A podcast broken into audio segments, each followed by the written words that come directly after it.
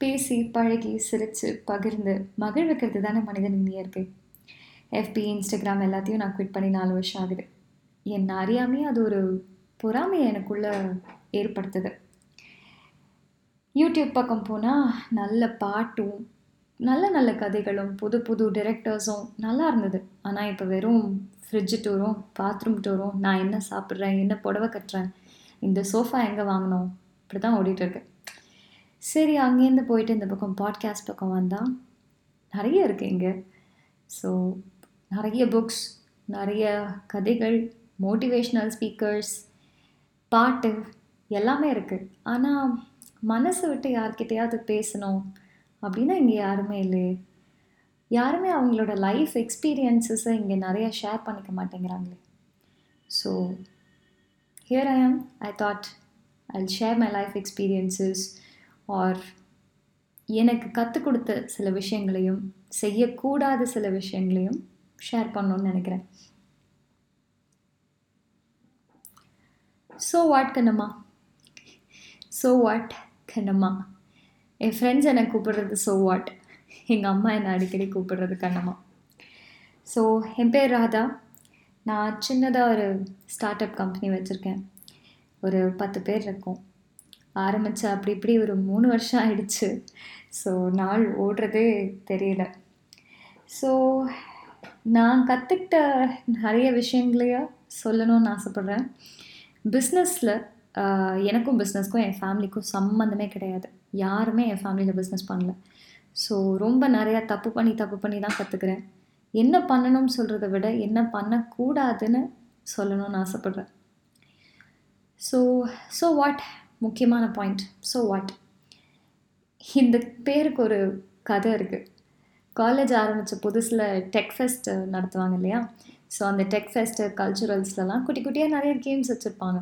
So அந்த கேம்ஸில் வந்து அந்த கேமுக்கு பேர் என்ன? இந்த பழைய ஐட்டம்ஸ்லாம் போய் கிடைக்காத ஐட்டம்லாம் போய் கண்டுபிடிச்சிட்டு வாங்க இந்த குண்டூசி எடுத்துகிட்டு வாங்க ப்ளூ கலரில் ஐ மீன் அப்போ இந்த நாலு கலரில் எழுதுகிற ஒரே ரீஃபில் நாலு ரீஃபில் வச்ச ஒரே பெயினாலாம் கிடைக்கும். அதை எடுத்துகிட்டு வாங்க அப்புறம் அந்த ஆசை மிட்டாய் கவர் எடுத்துகிட்டு வாங்க இப்படியெல்லாம் சொல்லுவாங்க. ஸோ அந்த கேமில் நாங்களும் பார்ட்டிசிபேட் பண்ணோம். நானும் இன்னும் ரெண்டு ஃப்ரெண்ட்ஸும் ஸோ அதில் வந்து சென்டர் ஷாக் கேட்டிருந்தாங்க. சென்டர் ஷாக் சூப்பராக இருக்கும். இப்போலாம் வர்றதே இல்லை. ஏன் தெரியல. உள்ளே வேறு லெவலில் இருக்கும். So Center Shock covers collect பண்ணோம். ஸோ நாங்கள் இருந்த காலேஜ் கொஞ்சம் ஸ்ட்ரிக்ட் அதனால் பகலில் கேர்ள்ஸ் எல்லாம் வெளியே போக முடியாது. நீங்கள் சைன் பண்ணி வீட்டுக்கு வேணாமல் போகலாமே தவிர ஒன்ஸ் வெளியே போயிட்டால் திருப்பி உள்ளே வர முடியாது. ஸோ அதனால் ஃபஸ்ட் இயர் வேறையா? பசங்களெல்லாம் பேசவும் தெரியாது யாருமே தெரியாது. ஸோ அப்புறம் என் ஃப்ரெண்ட் என்ன பண்ணால் ரேண்டமாக எங்கேயோ ரெண்டு பசங்க போயிட்டு இருந்தாங்க. அவங்கள கூப்பிட்டுட்டு நீங்கள் வெளியே தானே போகிறீங்க எனக்கு இது வாங்கி தரீங்களா? அப்படின்னு கேட்டுட்டு அவங்க உடனே உங்கள் ஃபோன் நம்பர் கொடுங்க உங்கள் செல்லு கொடுங்கன்னா அந்த அம்மனி எல்லாத்தையும் கொடுத்துருச்சு. ஸோ அதுக்கப்புறம் அவங்க போயிட்டு வந்தாங்க. சாயந்தரம் அவங்களுக்கும் கிடைக்கல. ஸோ ஒரு வழியாக கேம் முடிஞ்சு போச்சு. சாப்பிட்டோம் என்ஜாய் பண்ணோம். அப்புறம் ஹாஸ்டல் ரூமுக்கு போயிட்டோம். ஸோ அப்புறம் ஒரு ஒரு வாரம் இப்படியே ஓடிச்சோம் அதுக்கப்புறம் அந்த பசங்களை நாங்களும் பார்க்கல.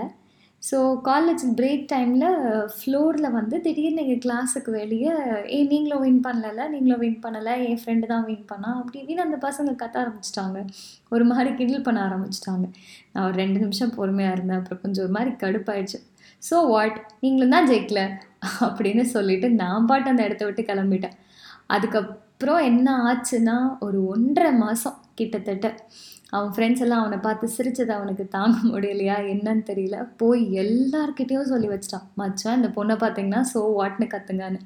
நான் எங்கே போனாலும் என் பின்னாடி ஸோ வாட்னு கத்திக்கிட்டே வருவாங்க. கேன்டீன் போக முடியாது. ஃப்ளோரில் ஃப்ரெண்ட்ஸோட போக முடியாது ஹாஸ்டலுக்கு போக முடியாது லேபுக்கு போக முடியாது. எங்கே போனாலும் எங்கேருந்து கத்துறானுங்கன்னே தெரியாது. ஏதாவது ஒரு இடத்துலேருந்து யாராவது கத்திக்கிட்டே இருப்பானுங்க. ஸோ அதுக்கப்புறம் ஒரு ஒன்றரை மாதம் இப்படியே போச்சு. அப்புறம் திருப்பி அந்த பையனை யார்கிட்ட நான் சொன்னேனோ அவனை பிடிச்சி நீ ஏன் இப்படியெல்லாம் பண்ணுற அப்படின்னு சொல்லி ஒரு வழியாக ஃப்ரெண்ட்ஸ் ஆகிட்டோம் அதுக்கப்புறத்துலேருந்து அவன் மூலியமாக எனக்கு கிட்டத்தட்ட நாங்கள் அப்படியே ஒரு குட்டி கேங்காக ஆரம்பித்து ஃபைனல் இயர் படிக்கும்போது நாங்கள் ஒரு நாற்பத்தேழு பேர்கிட்ட இருந்தோம் அந்த கேங்கில் அந்த கேங்கில் ஒரு முப்பது பேருக்கு மேலே பசங்க தான். ஸோ இந்த ஒரு இன்சிடெண்ட் எனக்கு நிறைய பாய்ஸ் ஃப்ரெண்ட்ஸாக கொடுத்தது. அவங்கள நிறைய எனக்கு புரிஞ்சுக்க வச்சது.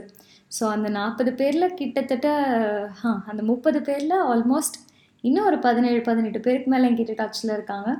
எல்லாருமே ஒரு அண்ணன் தங்கச்சி மாதிரி தான் இருக்காங்க. அதில் ஒரு ரெண்டு மூணு பேர் என் கூட பிறந்தவனுக்கு எந்த அந்த அளவுக்கு என் மேலே பாசம் வச்சு இன்னும் ரெண்டு மூணு பேர் என் கூட இருக்காங்க. ஸோ ஃப்ரெண்ட்ஸ் லைக் ஃபேமிலின்னு சொல்லுவாங்க இல்லையா? ஸோ இந்த ஒரு ஸோ வாட்டுங்கிற இன்சிடெண்ட்டு தான் நான் கிண்டல் பண்ணி கோவத்தில் சொன்ன அந்த ஒரு வார்த்தை தான். இன்னி வரைக்கும் கிட்டத்தட்ட பன்னெண்டு வருடங்கள் கழித்து எனக்கு இன்னும் அவ்வளோ ஃப்ரெண்ட்ஸ் இதனால தான் இருக்காங்க. ஸோ இது சொல்லணும்னு ஆசைப்பட்டேன். அடுத்தடுத்த எபிசோடில் இன்னும் நிறையா பேசலாம். அண்ட் மெயினாக எதுக்கு சொல்லணும்னு ஆசைப்பட்டேன்னா லைஃப்பில் என்ன நடந்தாலும் just keep saying so what பார்த்துக்கலாம். ஸோ வாட் பார்த்துக்கலாம். Have faith in yourself என்ன பண்ணுறீங்களோ நம்பி முழுசாக ஹார்ட் ஒர்க் பண்ணிங்கன்னா everything will fall in place and பயந்தீங்கன்னா எதுவுமே பண்ண முடியாது. So just keep saying so what